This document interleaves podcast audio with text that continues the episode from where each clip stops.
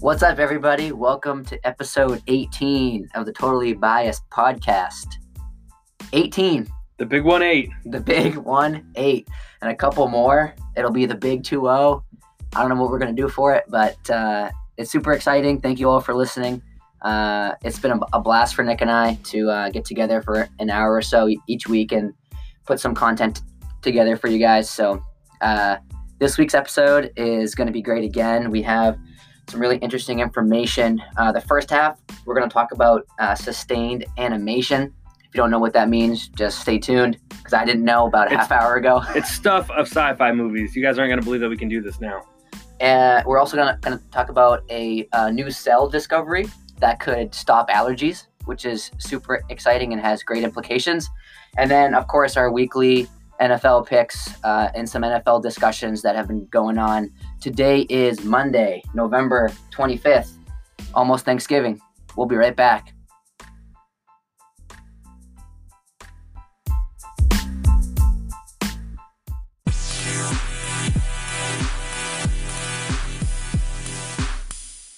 All right, guys, welcome back. Uh, so, the new and first topic we're going to talk about is a, uh new cell discovery that could stop allergies. Um, this uh, discovery was there. The discovery article was published by Australian National University, and the this fi- the uh, cell finding uh, gives hope to people who live with a range of allergic conditions, uh, including asthma and life-threatening anaphylaxis. Yeah. So you just want me to take it from here? Sure. All right, I'm gonna take it from here.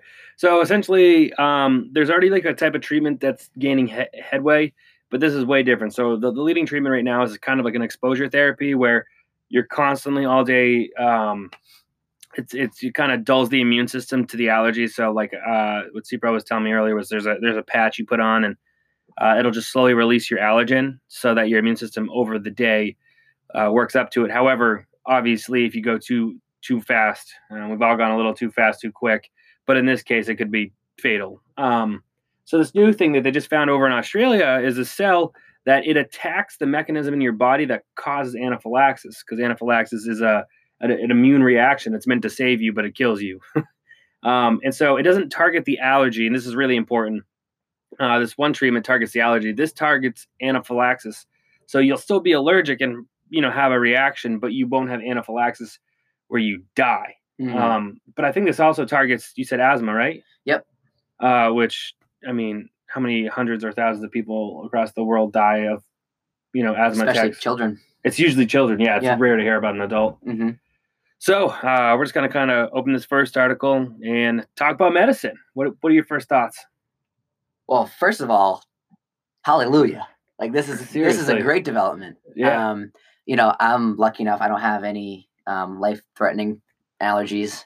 Uh, so, you know, I don't know I don't really know what it's like. I don't know what it's like to make to read every label to make sure there's no peanuts or in a factory where peanuts were, you know, have been made or there's residue somewhere. So, um, I don't know what that's like. You know, I don't my you know my sisters and my family we don't have any allergies like that. So, um, but this is you know I can imagine this is a great breakthrough for anybody that does um, or that has had a life threatening um, incident where you know they got sick.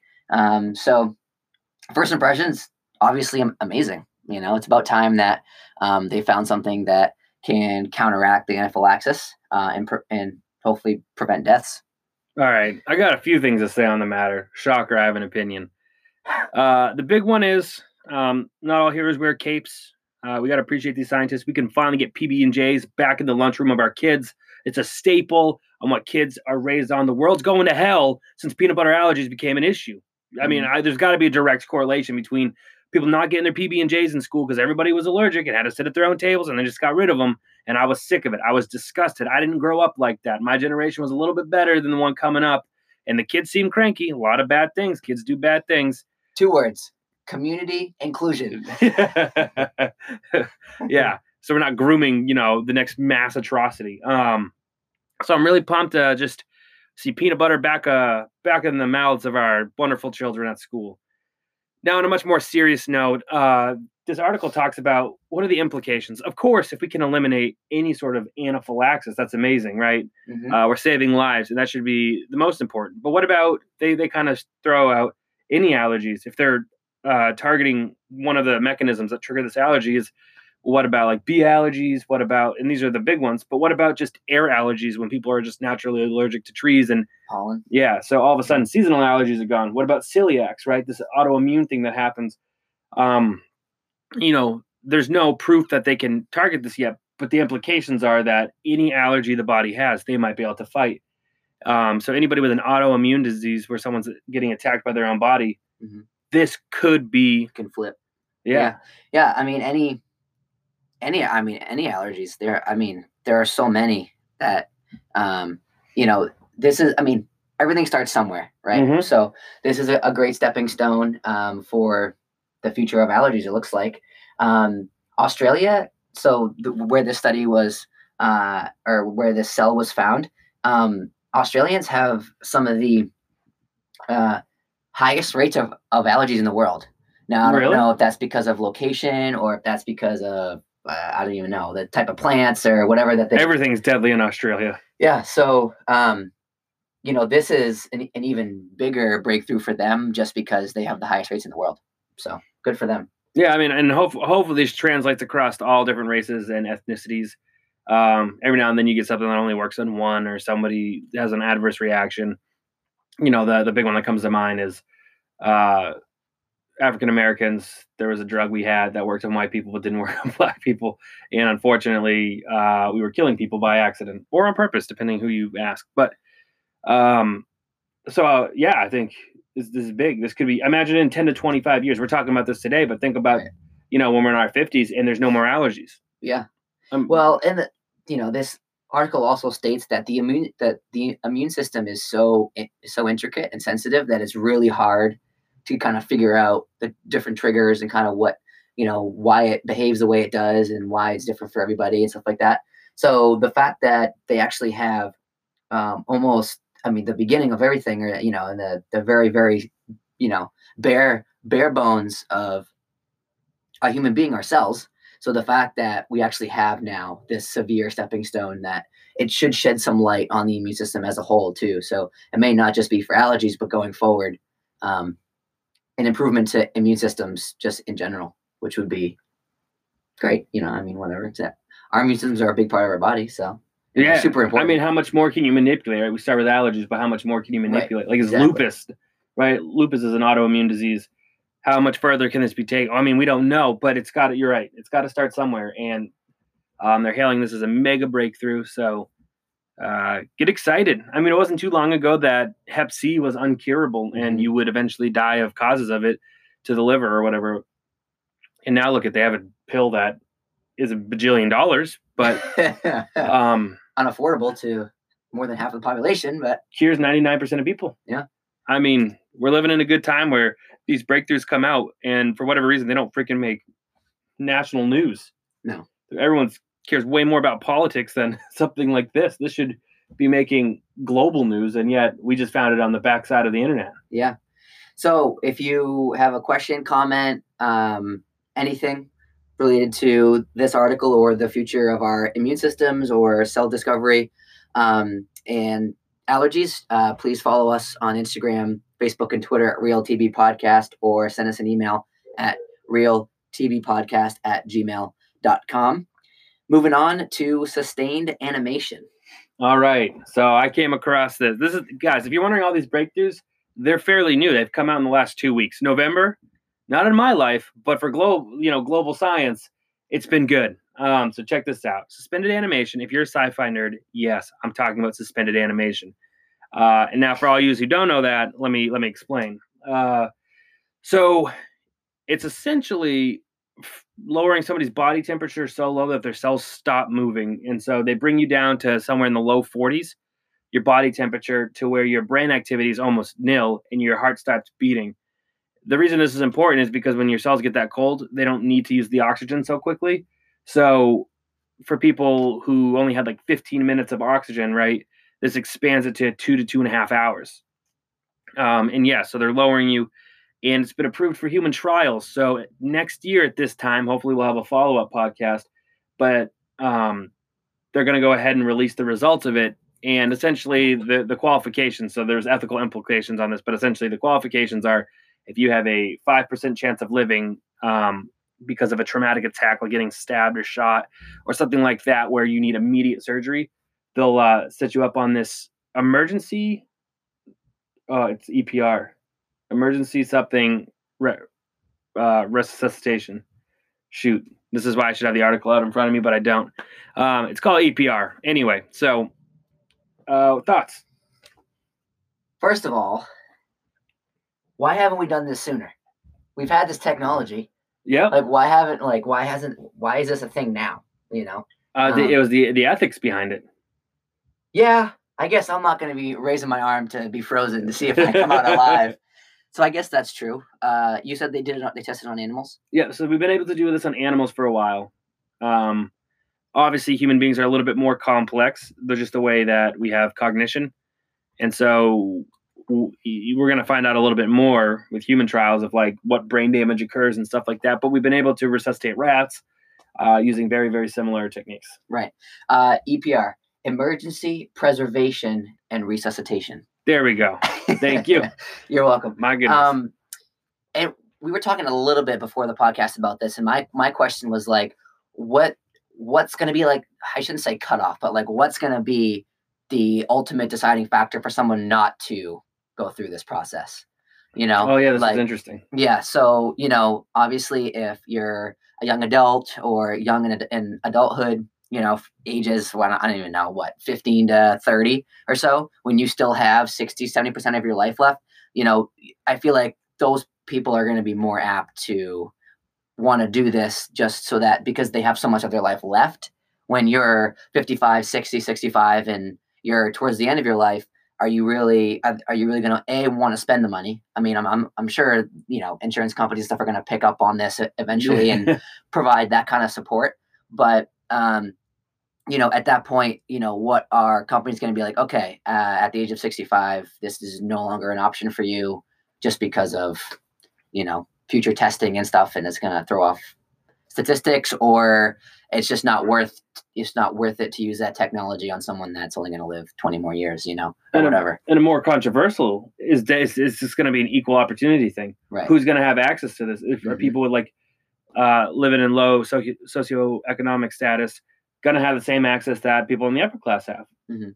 Um, and so this is just the beginning, right? We're going to test it. And we know america well it will not, it will not be Amer- it will not be available for everybody uh, not coming to a hospital near you. Uh, seriously but so there's implications there but the, another kind of side is that obviously it's going to human trial so we'll see at the end of the year what this looks like and if it is successful it has ramifications. Like um i mean i'm going to just say implications and ramifications like 20 times during this. Um but some big things to consider here are what more can this do? Like if we know that it works in crisis situations, what about in a controlled environment where we choose to lower somebody, like for a heart transplant, kidney transplant, transplant? just like basic surgery Just- well not not basic surgeries but like just like planned surgeries. Yeah, not not in not in just strictly in a, an emergency situation yeah. Because why this is so effective and so important is because uh, in a crisis situation when there's 15 minutes, a surgeon's got to move,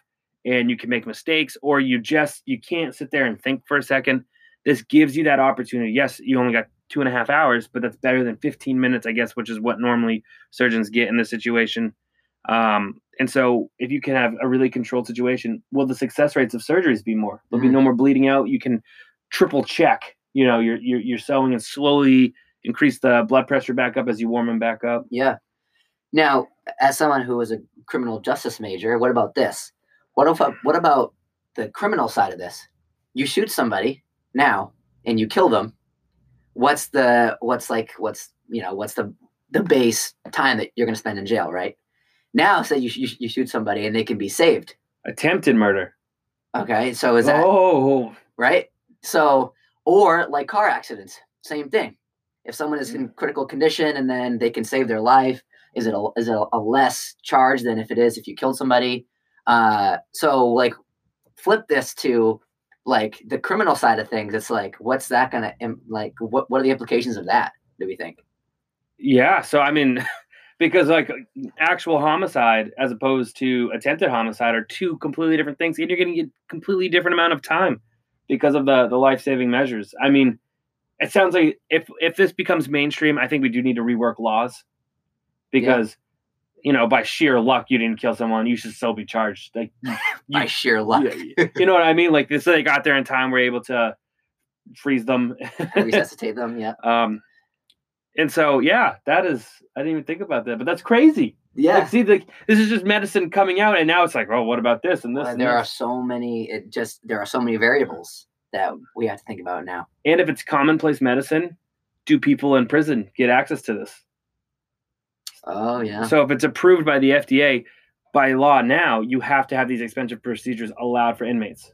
Um, they don't Okay. get, but they don't get transplants a lot of the time.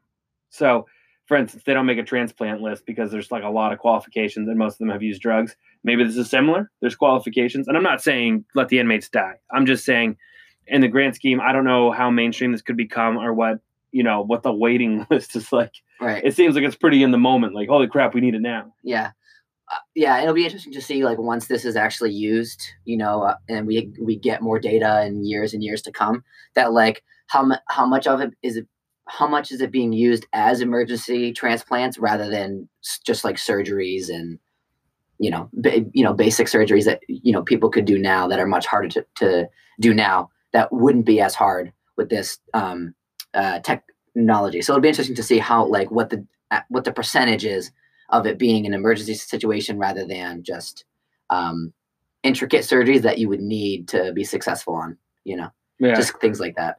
it's pretty amazing overall. Overall, I can't believe this exists. This is something when I was in middle school that I saw on TV shows, and I wouldn't have thought in a million years that yes, we're gonna be able to freeze humans, um, and then operate on them and bring them back. see in movies. And it's just like, well, I got a question. Like, what happens to your brain during that time? Are you are you dreaming? Oh yeah. I can't wait to talk. What? Yeah. What do you feel? It's like I don't want to be Because- frigid for Yeah. hours on end. well, you'll like, be you'll be put to sleep, right? Or but like still, yeah. like anesthesia, but still, what are you thinking? Like you got to be dreaming or something.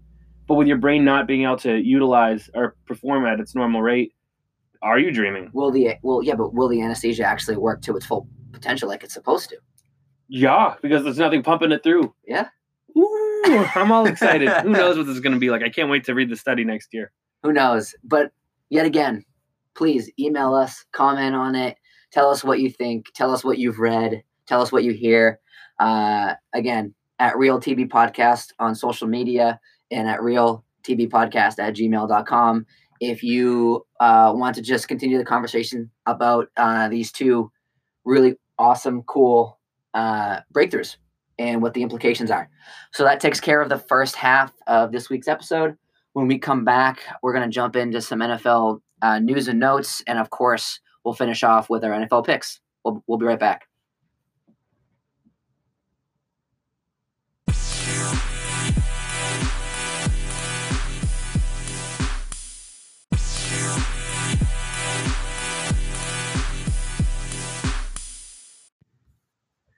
Hey guys, welcome back. Um, here we go. It's going to be all football. We're going to be talking about some teams, some stuff that happened this week, throwing out our MVP picks. Um, but first, we got to discuss last night's game, the uh, astounding rivalry and thumping that it was the Packers versus 49ers. And the Packers were a Super Bowl pick of a one, Cameron Preventure. So go ahead, Cam, take this away. Well, so my underlying Packers, you know, reasoning here was I didn't think the 49ers were for real. A couple weeks ago, I had mentioned that um, the teams they had played, they weren't very good. Their defense was coming back down to earth. You know, they almost lost. The the two games that were the closest were actually the Arizona Cardinals, which is surprising. Um, so last night, I was looking forward to this. I was like, here we go. Green Bay is a good team. They were eight and two. Rodgers looked good. Their defense is underrated, in my opinion, a little bit. They have Aaron Jones, who's been a top five back all season. De- De- uh, De- Davante Adams was finally healthy. They were coming off a bye, Yeah. And they- Yeah. got shellacked by the 49ers last night. And of course, you know, Nick and I, this was one of the games that we picked differently last week. So we were watching this game pretty closely, and um, I can still hear Nick screaming in my head from last night. So that was that was uh, that's how my night went. Um, so Aaron Rodgers last night, twenty of 33, 104 yards and a touchdown. The touchdown was in garbage time too because they were down Yeah. 30 to nothing or 23 to nothing at the time. They had to throw and throw and throw, uh, and so garbage time. Um, the leading rusher for the Packers wasn't even Aaron Jones. It was uh, Williams. I forget his first name, um, but uh, was Wi- Wi- Williams. Eleven carries for forty-five yards. Garbage. Um, their leading receiver was De- Davante Adams, seven for forty-three and a touchdown. Very pedestrian for him. Uh, so I don't know. I don't know. And Jimmy G and crew torched. Well, specifically Jimmy G and George Kittle torched the Packers defense last night. Granted, you know, 60 of Kittle's 130 yards were one touchdown play. Um, but still, you know, it was a had- touchdown play. he had five. He had so that I mean, so that means he had five for 70 the rest of the day, which Isn't bad. which isn't bad, but it's not George Kittle. So that's just that. But you're that taking just it- no, but that just reminds you how, th- like, just how much of a threat Kittle is because it, it it takes one play. I was just gonna to say run 60 you're saying yards. like take away his big play capability and but what that's he, what he yeah but that's what he does um you know it was 37 to 8 was the final the last touchdown they scored was in junk time as well. So it was 23 to nothing for a majority of the game. Um the fourth quarter the the second half of the third quarter and the fourth quarter were just like junk time and you know um is what it is. So my uh super bowl pick green bay packers just put up a goose pretty much last night and uh Hot take. hot take not looking good for uh not looking good for c pro um and this just leads me to say that i need to start taking the 49ers seriously i think this was a really good test um and you know Rodgers hasn't had this many weapons in a, in a few years now the offensive line is great i know they, they were banged up a little bit last night but um i don't know i think this is this is the beginning for me um san francisco has to go to baltimore Yeah. next week. So they have, you know, two tests back to back. They passed this one with, with, you know, flying colors. So we'll see. But I believe that even if they lose to the Ravens next week, but they keep it close, I still think that's a vote of confidence for the 49ers. I gotta agree with you there. I we were talking about it. You guys weren't here, so we'll let you in. Uh, I asked a question last night. I go, "Is there any team that you said that you can comfortably say could handle the Ravens?"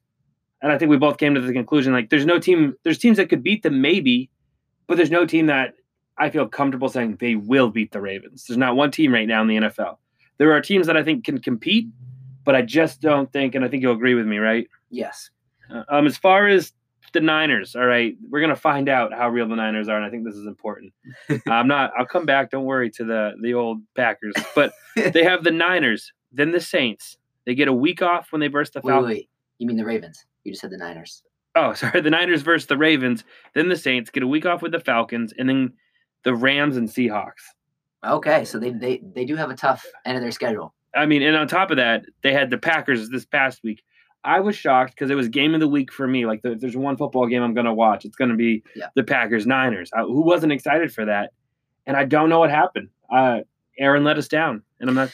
And the thing is too is that you know because there are two teams that are nine and two in the NFC right behind them at ten and one, that they play the Saints, they play Seattle again. Like they, they're going to have to beat both of those teams to keep that top spot.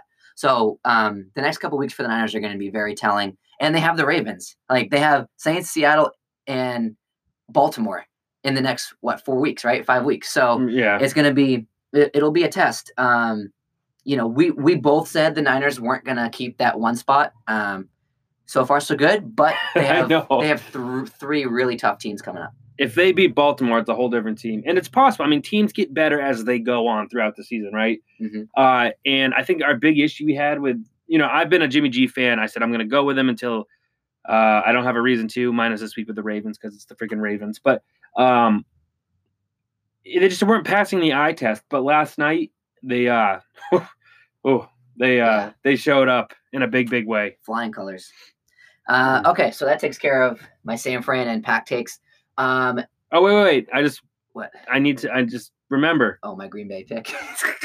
There's a guy who picked the Green Bay Packers. If we're, if we're just going to listen to anybody on this cast, uh, how about someone who's not totally biased? uh, I, I like to go with logic and numbers here. I don't like to go with gut feelings on Aaron Rodgers. uh, the Green Bay upcoming schedule. Check this out: Giants, Redskins, Bears, Detroit.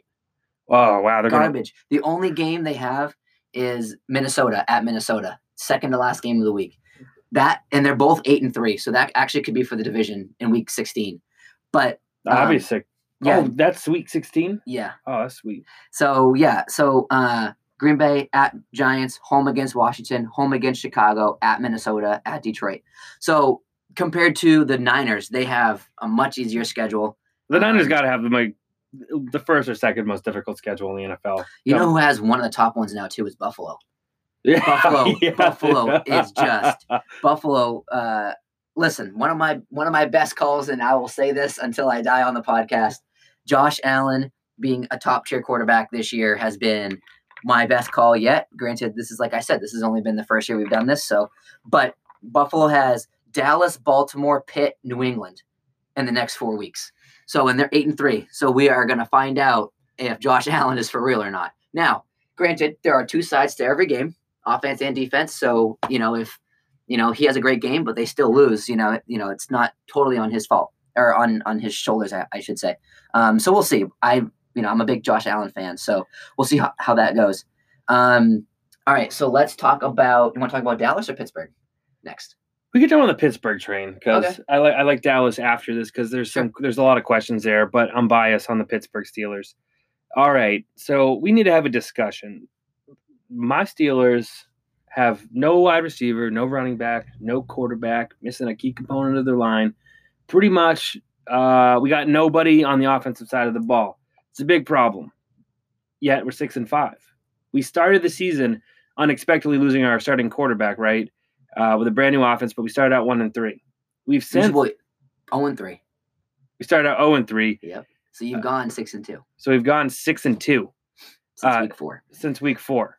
Now I know that the Steel, like I agree with you from our previous thing that it's like the Steelers have this false hope. I know we're not a Super Bowl team, but at what point do you look at the Steelers? Obviously, we had an awful start to the season, but given the circumstance, we didn't have a quarterback, and we really still don't. But we put the pieces together to have one of the best defenses we've had in years, and we sit Going six, forward, going forward. going forward. Yeah. We sit six and two, and I don't feel like anybody in the NFL. And I'll be honest, you go back three weeks, I wasn't taking the Steelers very serious. All of a sudden, in my head, I'm like, wait a second. If you take away the rough start to the season and understand why that was there and who we've added with uh, Fitzpatrick on our defense, it's starting to come together. Devin Bush is it's his rookie season, and he's he was the communicator on the defense to start, and he was making a ton of piss poor calls in the first couple games. Mhm. Um, but now I, they just they kind of have a rhythm, and it's like, are we a gimme game? Are we the gimme game? Are we going to the playoffs? And I guess I'm totally biased. I think I see a solid avenue. The two teams that you've lost to in the last eight weeks have been the Ravens and the Browns. The Browns are on the up and up now a little bit, a little too little, too late. But we know the Ravens. They're they're the second best team in the AFC and arguably one of the hottest teams right now in all of football. So like the two teams that you've lost to are like uh, you know are arguably like fine teams to lose to. You know, um, the teams you've beaten, however, have not been great. Cincinnati, Chargers, Miami, Indy, Rams. That was a good one. And the Colts.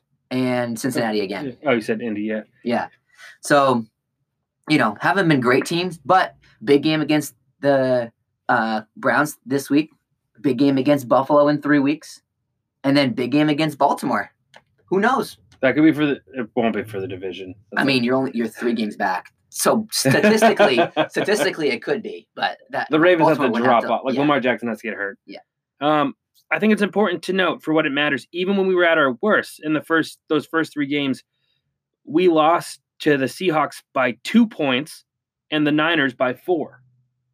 Yeah. It wasn't like it was a blowout. The only blowout we had was when Ben Roethlisberger was still at the helm, uh, week one versus the Patriots, and we got demoed.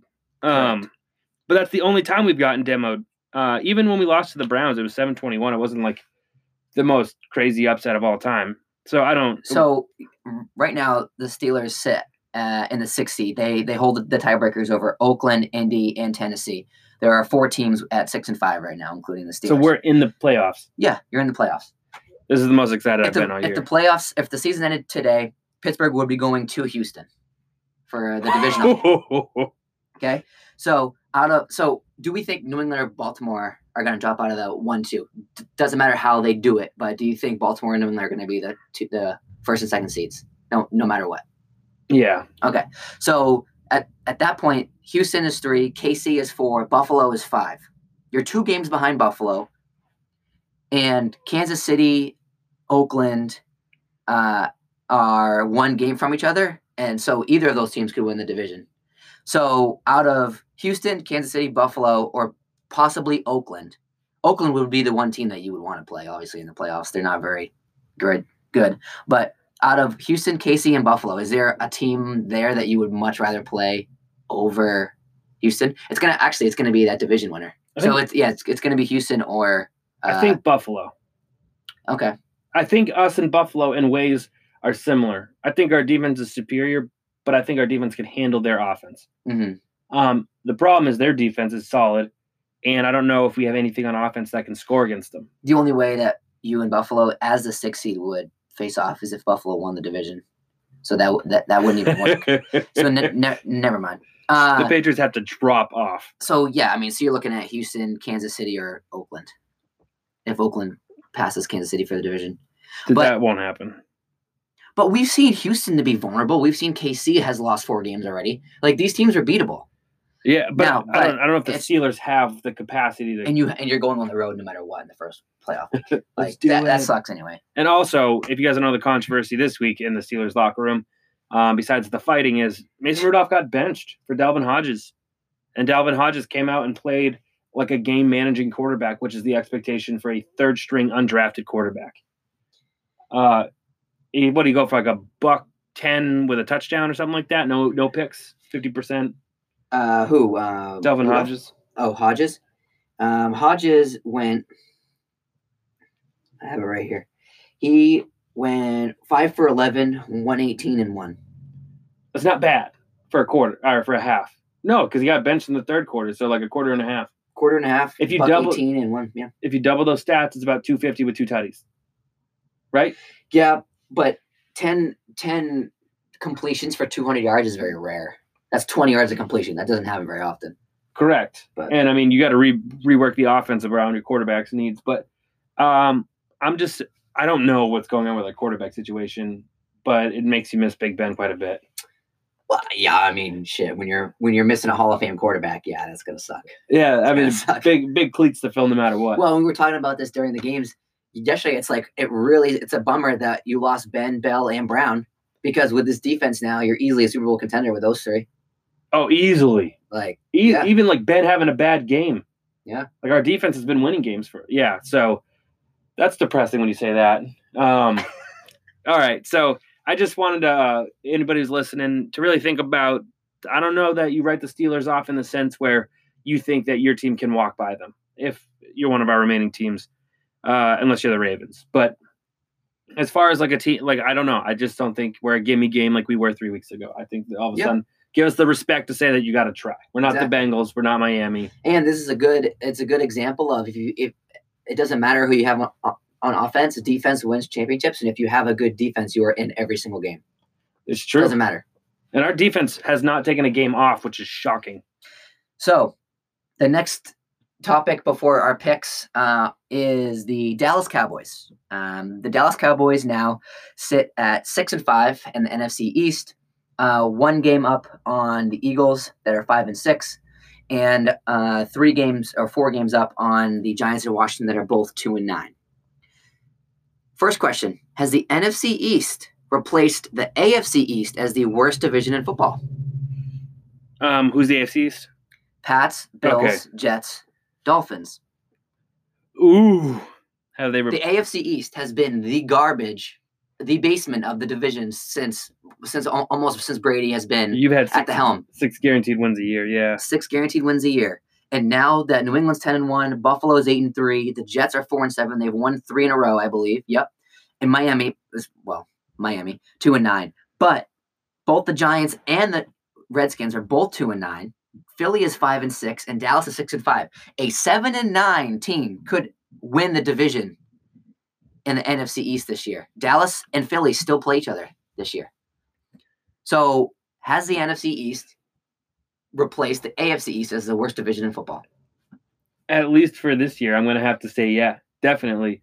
Um, the Jets have, if they, they I'm going to be pissed if the Jets just figure something out here at the end of the season. Um, but yeah, between the Bills and the Pats, like the Pats don't have their division, even though we're so used to them winning. The the Pats have a couple bad games. They still have to play the Bills one more time, correct? Mhm. And that could win. And the Jets. Yeah, I mean, and the Jets maybe are figuring stuff out. So yeah, I'm with you on that. I'm really with you on that. That I think the Cowboys division is the easiest, though it's competitive with the Eagles. Will a team below 500 win that division this year? No, Okay. So either Dallas or Philly will it'll at least be eight and eight. Okay. Okay. What about what do what do you think about that? I, I I believe so too. I Oh. there's, there's been a couple years. There's been a couple years where a seven and nine team has won. It was the it was the year. I don't remember what year it was, but it was the year that the NFC West, the Niners, Seahawks, Rams, Yeah. were all terrible. I think Seattle went to the playoffs at seven and nine yeah, because that was the year that I think Marshawn Lynch had that crazy epic run against the Saints. Do you remember that? yeah, yeah. yeah. And like had that crazy touchdown run that like they play it every time. Oh, that's where like everybody play. talks about revamping the playoff system. Yeah. So um, a seven and nine team has made the playoffs. Um, I, I I believe that as well. That Dallas or Philly will have a winning record or be 500 and win the division. Um, but Wait, what's the, what's the Cowboys' problem? We need to talk about well, that. that's what I'm getting to right now. So, um, uh, f- uh, first take um, talked a lot about the Cowboys this morning, and Stephen A. Smith said that Jason Garrett was the problem, and Max Kellerman said that Jerry Jones was the problem. Now, before we get into this debate, let me just tell you who Dallas has beaten this year. They're six and five. Okay, week one they beat the Giants. Giants are two and nine. Week two they beat Washington, two and nine. Week three they beat Miami, two and nine. Loss, loss, loss. Uh, week I forget what that is. Week seven now or whatever. They beat Philly, six and five, or uh, Philly's five and six. Next week Dallas beat the Giants, two and nine. Lost to Minnesota.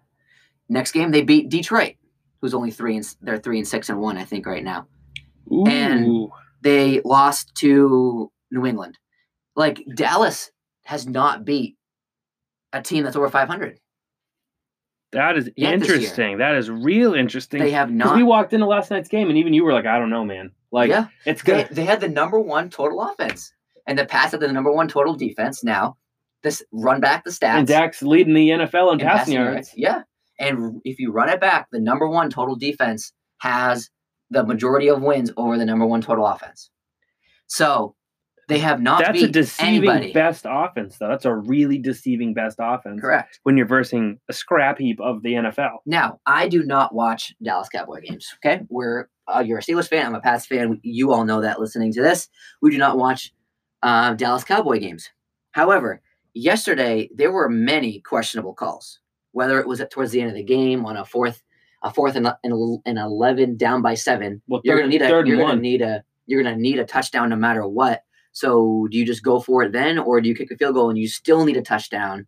You know what I mean? Like, um, there was that call. There was uh, just the fact that like the passing game wasn't doing anything, yet you went away from it in the last quarter and a half.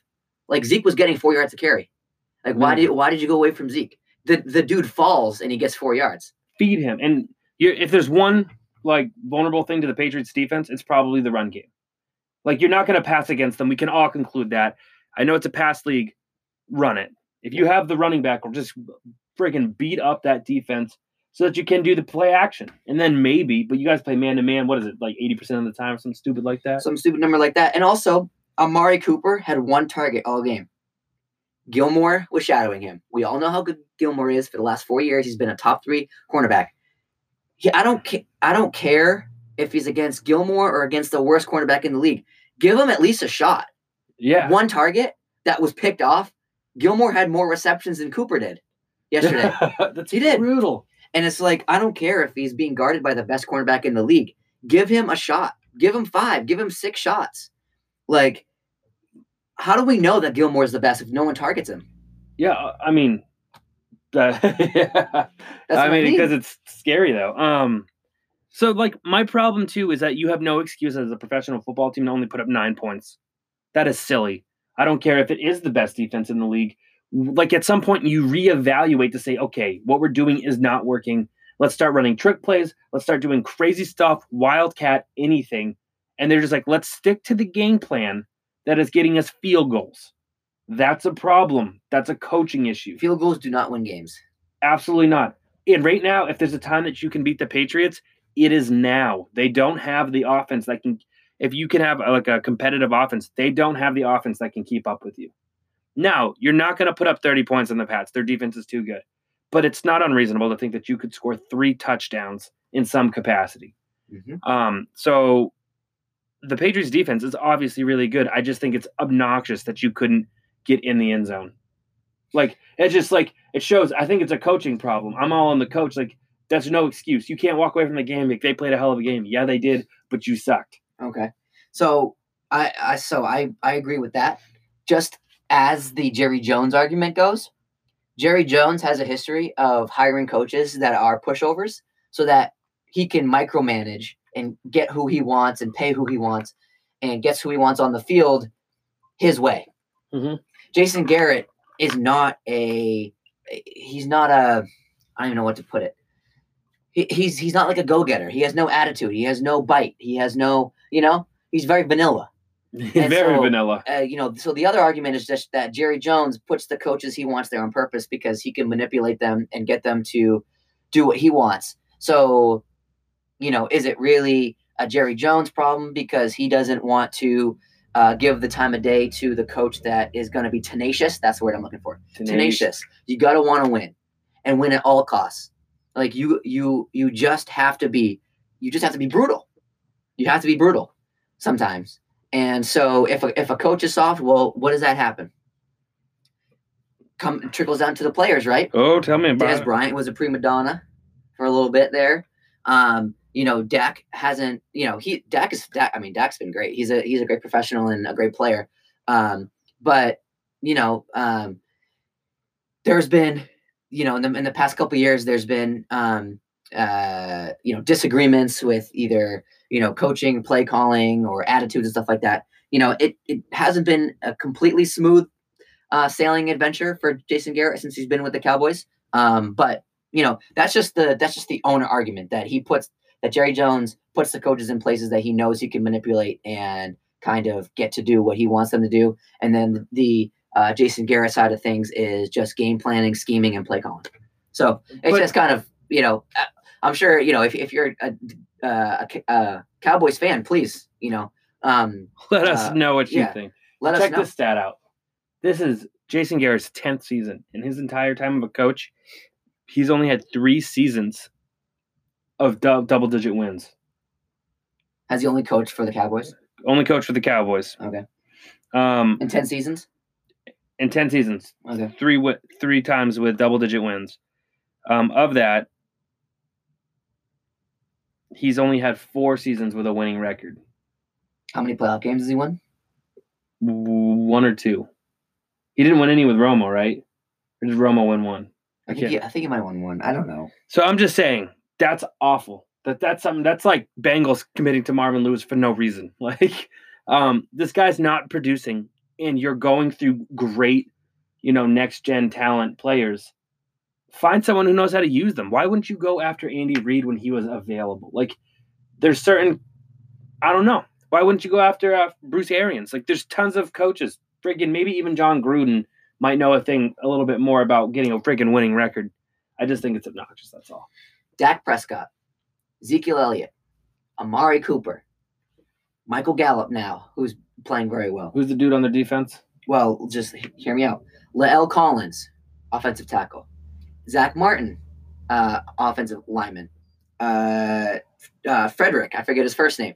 Literally, I just named what six or seven players that everybody knows who they are. They're all they're all superstars at, at their respective positions. Defense, you have Demarcus Lawrence, you Yeah. have Michael Bennett, you have uh, Jeff Heath, you have Sean Lee, you have uh, Jaylon Smith. I literally just named almost 12 players that everybody knows because they're superstars at their positions. This is a Super Bowl contending roster. It has the ability to be. And so the fact that they're either 500 or just above it every year, he's only had four seasons of over double digit wins.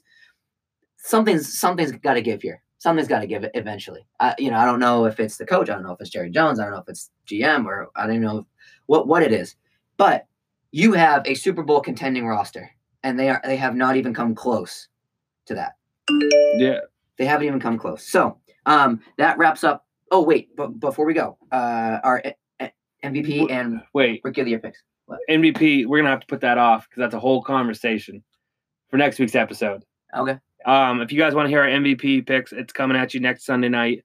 Uh, well, Monday mornings when we put up, but we record it Sunday night. So we'll have a segment on the MVPs. Uh, we only have so much time every week, so we just got excited about all the stuff happening in the NFL. Uh, bottom line, though, I think they do need it. I, Jerry Jones is his own worst enemy. I agree with you, but they do need new, like a new head coach who can friggin' do something with something with the talent pool that he has.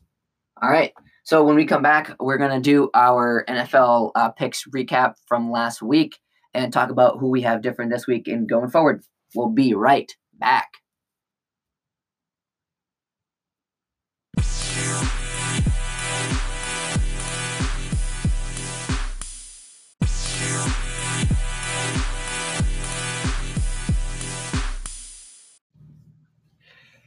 Why, hello, everybody. It is I, Nick, rise to the occasion, Rogers. And that's what I do. Yes, I'm introducing this week's pick segments. Why? Because I won again, and I'm still in the lead. I've been in the lead. Well, you didn't win this week. We tied this week, but you were you won last week. Get it out of here. over. I am I am on my soapbox. Guys, This fucking guy. I took a little bit this season to get where all the teams were at, but now that I understand, I have been leading in record for six weeks now. This is my sixth consecutive week. C Pro, as he might try valiant, valiantly, has not been doing well. All right, he cannot seem to take the lead, and he won't this week either. We tied this week, so yes, I maintain a winning record of one above him. I have 112, 59, and 1 on the season, and he has a merely measly 111, 60, and 1. But this week's different. This is for all the cookies. This this, This could, could be, be, big. yeah. We have six different picks this week. For all those who've been rooting for me, I appreciate that. Um, I must have prayers on my side because there's been some games that I pulled out. Hey, Luckily, God's got nothing to do with it. probably not. He probably has more important things to be doing.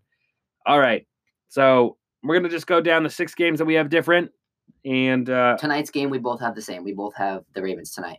Yes, I would probably just both pick Ravens all season.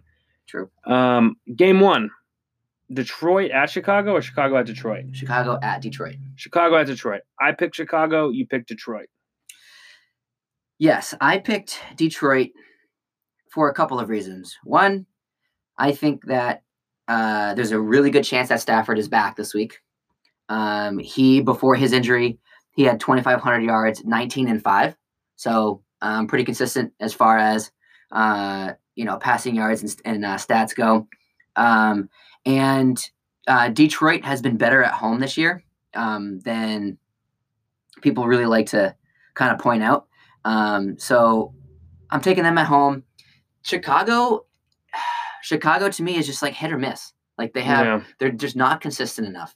You know, um, Mitch, the bitch, as we call him, you know, has like good weeks, and then he has weeks where He's benched. he's like still in He's college. You know, Yeah. yeah. So I don't, I don't really get what they're doing. Um, don't get me wrong. You know, Allen Robinson has had a great year for Chicago. Um, their running backs are all over the place. There's never, there's really no number one, uh, and so I just like the Lions at home with their star quarterback coming home, and uh, I think um, Detroit wins it. All right, so I probably won't watch this game because I have better things to do with my life than watch mediocrity. First of all, these are the the this one is, is on Thanksgiving, so you're, you're probably right. The where, where we're going for Thanksgiving does not have TV. So Where we're going, there is no cable. Um, uh, bummer. so yeah, I don't know. So I guess yeah, if Matt Stafford comes back, I'll probably put my my foot in my mouth. But I was just thinking, backup quarterback, um, Khalil Mack is going to eat you out. Um, I don't care. Rookie quarterbacks aren't going to perform well with Khalil Mack. This is a team that the defense carries, um, and that you hope that your quarterbacks don't make a lot of mistakes. So um, that's pretty much why. Just uh, if Matt Stafford comes back, it could be a different story. But the, I still think Chicago's defense is good enough if they show up to make it. And please, Matt Stafford's going to take the week off. He wants Thanksgiving. with- Driskel was bad for the Lions this week, so I really hope he comes back. Driskel was awful. Um, next game, Indy at Tennessee. Indy at home against Tennessee. Oh yeah, that's why I picked Indy and you picked Tennessee. Let me remind you of how high I was on the Titans last week. And let's go ahead and get the stats from this past week for our Tennessee Oh my Titans. goodness. Okay? Check this out. They rolled Big Dick Nick, who has yet to win in a Jaguars uniform, mind you. I don't, I don't know if you I don't know if you knew that he has not won a game for Jacksonville yet this year. Give it time. They are contemplating benching him. But that's outrageous. Well, I guess we don't want to get him hurt. Okay. The Titans took Jacksonville out to the woodshed, okay, this week. And let me just remind you once again Ryan Tannehill, since week seven, has been the number three fantasy quarterback on a per game points basis. That's outrageous. Since week seven, That's he's been the quarterback three in fantasy on a per game, on a, on a points per game basis. That is insane. why is nobody talking about him? Marcus Mariota a thing of the may past. be done in Tennessee, ladies and gentlemen. Maybe he's gone.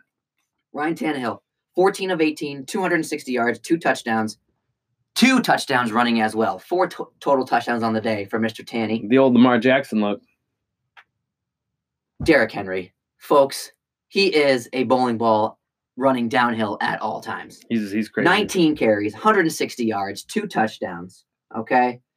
And uh that's not even counting. How many his- receptions? Yeah, I'm looking that up right now. He had oh, one reception for 16 yards. So not great, but he had one target. So he, he caught the one ball. And listen, A- AJ Brown, who had 135 yards this week, uh, was the leading receiver for Te- Tennessee.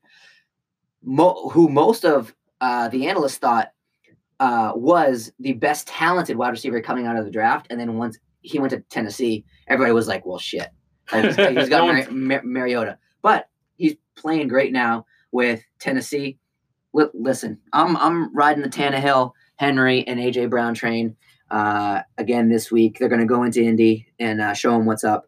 Also, um, they both have a six and five record, and so um, this could be for uh, just a, a, a step up in the division because both of them are one game behind Houston, and the Pats play Houston. So if the Pats beat Houston and Tennessee wins, they're all of a sudden tied for first place in their division. Listen, I it's cool. You can throw out those numbers, blah blah blah. I have said the Colts are going to win their division this year. It has been said by Nick that that's going to happen. Jacoby Brissett is the real deal, and he's only getting better. All right. Uh, granted, the big loss was Mack, right? Who? The Colts? Yeah. No, that was the Raiders that lost him. Oh, you mean Marlon Mack? Yeah. I was like, you meant the the- are you talking about? the like they got Josh Yes. Jacobs. Yes, the Um, big loss was Mack. Yes. That's a big loss. But I think Jacoby's finally at the point where the game could be on his hands and he's going to show you what he can do this week. Good luck, Tennessee, coming in to somebody else's stadium and winning. I don't. You're not putting up four touchdowns, Ryan Tannehill. Besides the fact that you're tinfoil and you're a hit away from being crumpled again. So we'll see. Okay, Um, hang on, real quick, real quick. If Tennessee, like I think they will, jumps Indianapolis, and they are they're one game behind Houston, right?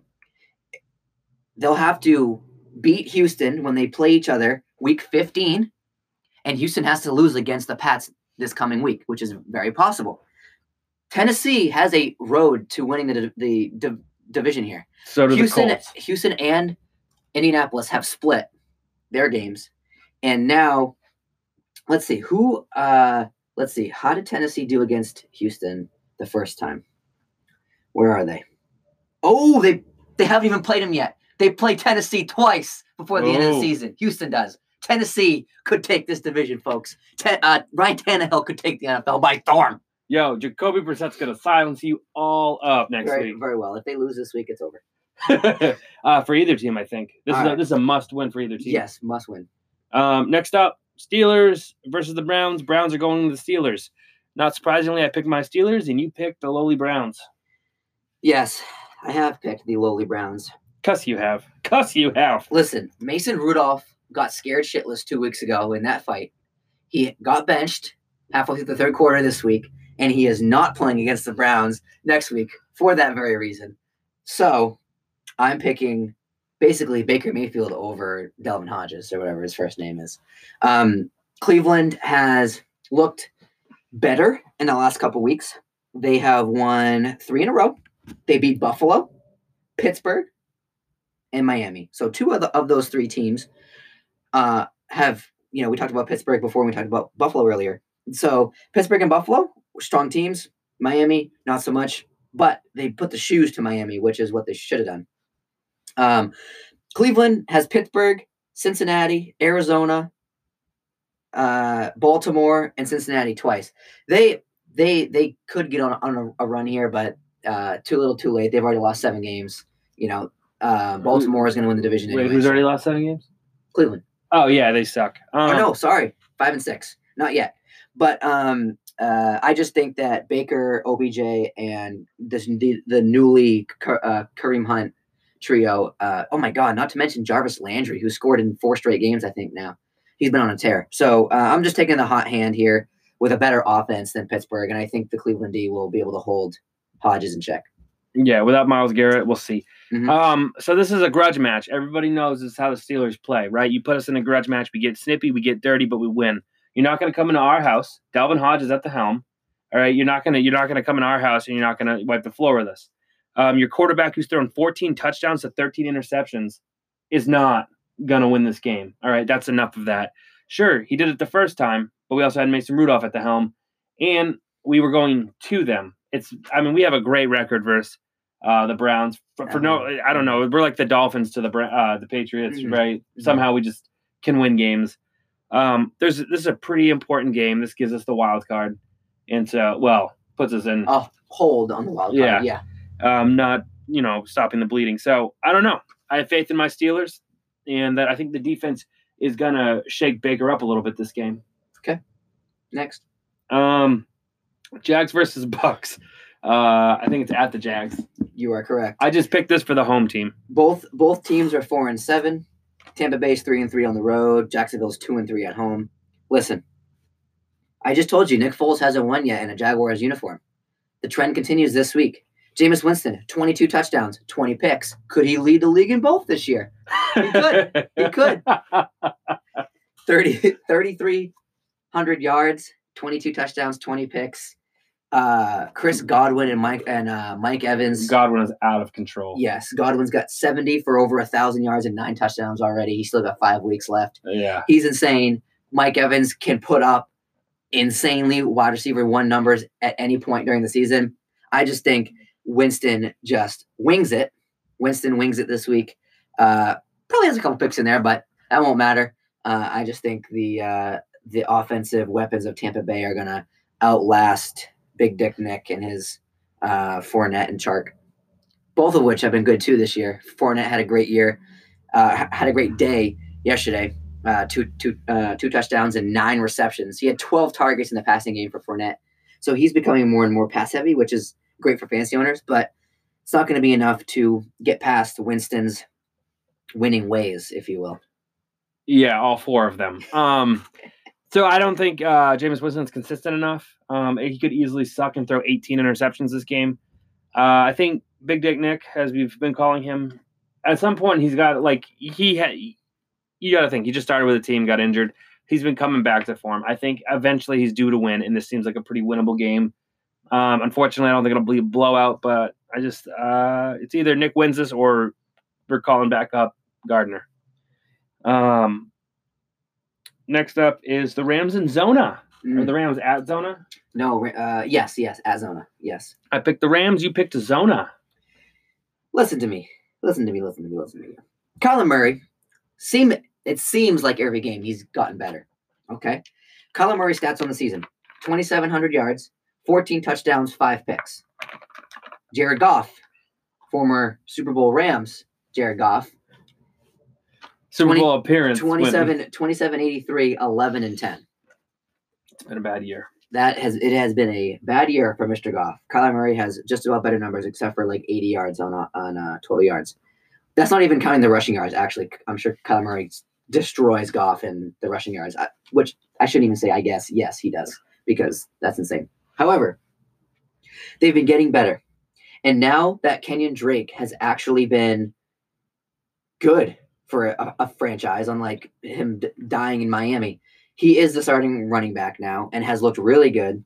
And so um, I think that the Cardinals steal one at home. They're uh, one three and one at home. The Rams are three and two on the road. Um, listen, I don't think the Rams are going to make the playoffs this year. They're six and four. They're not going to make the Um, playoffs. The NFC is too good with the teams they have in it right now. So I think just by sheer other teams being better, strictly better than the Rams, I don't think they get in.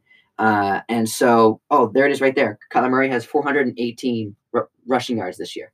So total, he has over 3,100 yards, uh, total yards. Okay, so it can be Kyler Murray, Kyler Murray. Welcome to Jalen Ramsey. I want to see him throw against it. I want to see him escape Aaron Donald. Uh, I want to see him uh, escape Clay Matthews. All right, this is an elite defense. This isn't your your mom's defense here. This is a legit defense, and with Jalen Ramsey, they did all they needed to do to try to be competitive. Unfortunately, it was one person too late. Um, Goff sucks, and I think they're starting to realize that the utilization of Todd Gurley over the last couple of weeks has increased, and I think that trend's going to continue for them to realize like it's Todd Gurley's back is going to be sore because Jared Goff has lost all his confidence this year. Um, so I'm picking the Rams. I think they're the better team, um, and Kyler Murray is going to be a really good quarterback, but is still developing. Mhm. Um, course he is. last, lastly, uh, is it Seattle goes to the Vikings? Wait, I thought Chargers Denver we had different. No? Okay, no. Uh, uh, this is our last one? Yep. It is the Vikings go to Seattle. And I picked the Vikings. You picked Seattle. Seattle three and wait three and two at home, which means they're six and zero on the road. Damn. Okay, so Seattle's three and two at home. Wow, they're six and zero on the road. Yeah. Let's go. So Seattle's three and two at home. Minnesota's three and three on the road, which means at home Minnesota's five and zero. That's interesting. Anyways, um, I get it. I get it. Kirk Cousins has been on a tear for what, three or four weeks in a row. Dalvin Cook is the best running back in the league, if not one of them. Stefon Diggs and Thielen, who should be back this week, it's, could be one of the best combos in the, in the league as well. I just think that Russell Wilson, uh, Chris Carson, Tyler Lockett, Josh Gordon, DJ Metcalf, who's in the running for Rookie of the Year as well. I think it's just going to be too much. And at home, you know the tw- the twelfth man is deadly. Uh, and so don't get me wrong, this is going to be a great game. It's the next Monday night game. It's a week from now. So, I mean, it's going to be a really, really good game. The crowd's going to be loud. Seattle's going to show up. Russell Wilson's going to show up. And I think that uh, Seattle gets the 10 and 2 at home. Okay, you guys, um, you know me and Captain Kirk. We've I, I've been a loyal follower except the one time I tried to throw his ship, but I'm back on it. I mean, he's a top five caliber quarterback, if not a top three in the NFL right now, and I'm comfortable saying that. He has a quarterback rating of 114.8. In the last five games, he's thrown 12 touchdowns, no picks. On the season, he's 21 touchdowns to only three picks. If you want to extend it to the last six games, it's 16 touchdowns to one pick. Russell Wilson's 24 and 3. Just throwing it out there. Oh, good. So they can match each other, and and then it's a matter of weapons. Three more touchdowns. It's 18 more points, Listen, bro. Oh, get the frig out of here! All right. Um, what Seattle does have is Russell Wilson, who can scramble, but I think the defense is going to be a little bit better than Seattle's. And I think with Dalvin Cook, Dalvin Cook just adds. Oh crap! Just found out my wife goes to work. Yikes. Um. Yes. Uh, uh, so Anyways, yeah, I don't know. I just think I think Kirk Cousins that they have a more complete team that can compete with the numbers. And Seattle's like good for twenty four to twenty seven points. Kirk Cousins is going to lead this team to over thirty points to win. this game, I believe, I'm checking right now. Um, they it has seeding implications. Yes, it does. Seattle's five and Minnesota is six right now in the NFC playoffs.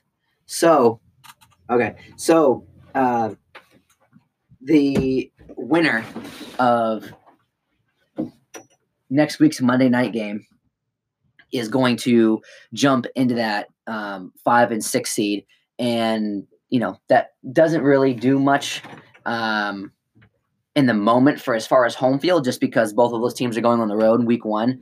But the fact that we're going to have two 10 plus win teams in the wild card and the NFC is ridiculous. Um, so this game actually does have playoff implica- implications right away. You know, there are still you know five week or four weeks left.